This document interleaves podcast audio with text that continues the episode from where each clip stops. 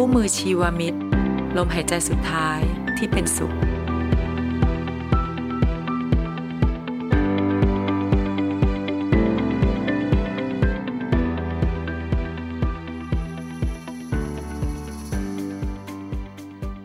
ณหมอคะ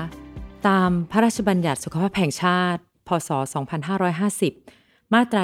12 ระบุไว้ว่า บุคคลมีสิทธิ์ทำหนังสือแสดงเจตนาไม่ประสงค์จะรับบริการสาธารณสุข ที่เป็นไปเพียงเพื่อการยื้อการตายในวาระสุดท้ายของชีวิตตน หรือเพื่อยุติการทรมานจากการเจ็บป่วยได้ ในนี้เนี่ยนะคะหมายความว่าถ้าเราป่วยที่มันรักษาไม่หายแล้วแล้วอยู่ในระยะครับท้ายครับเราในฐานะผู้ป่วยมีสิทธิ์ใช่ไหมคะ ที่จะ เลือกทางการรักษาที่เราไม่อยากได้ เรามีสิทธิ์พูดกับแพทย์ได้มากน้อยแค่ไหนคะจริงๆแล้วเรามีสิทธิ์เต็มร้อยแล้วก็เต็มที่สามารถพูดได้แบบได้อย่างใจเราต้องการเลยว่าเราต้องการยังไง ในชีวิตประจำวันของหมอที่เจอเนี่ยนะครับก็คือว่าปัญหาคือคนไข้ไม่ได้พูด เพราะว่าญาติไม่ยอมให้รับรู้ความจริง จึงทำให้ปัญหาของการที่ว่าผู้ป่วยจะสามารถใช้สิทธิการตายดีของตัวเองเนี่ย ถูกตัดสิทธิ์ไปนะครับ คืออย่างคนไข้ของผมเนี่ยเคสไหนที่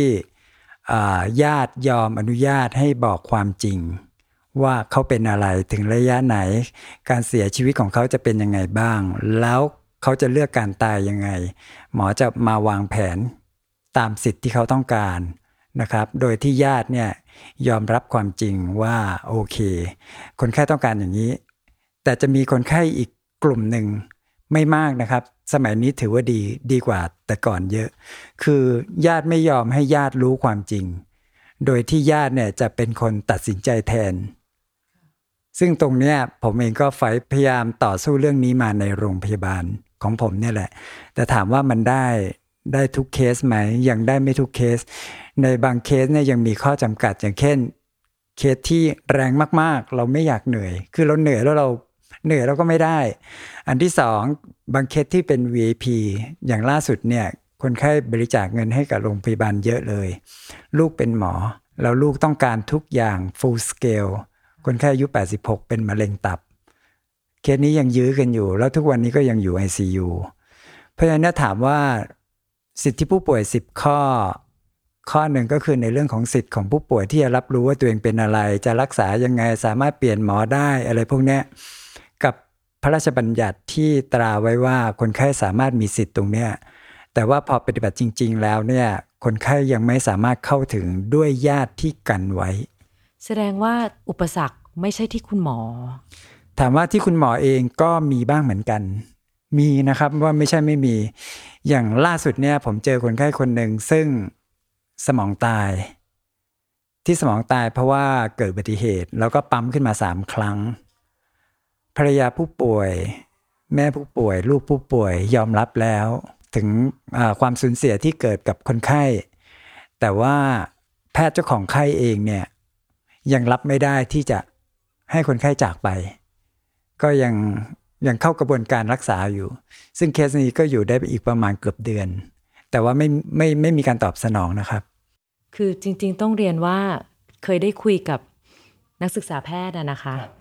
ในคอนเซปต์ของเขาก็คือบอกว่า ถ้าผมหยุดการรักษาอืมผมก็แพ้สิครับ คือตอนเนี้ยเทรนด์เทรนด์เริ่ม ผมว่าน่าจะดีขึ้นนะค่ะเทรนด์น่าจะดีขึ้นในเรื่องของ palliative care ที่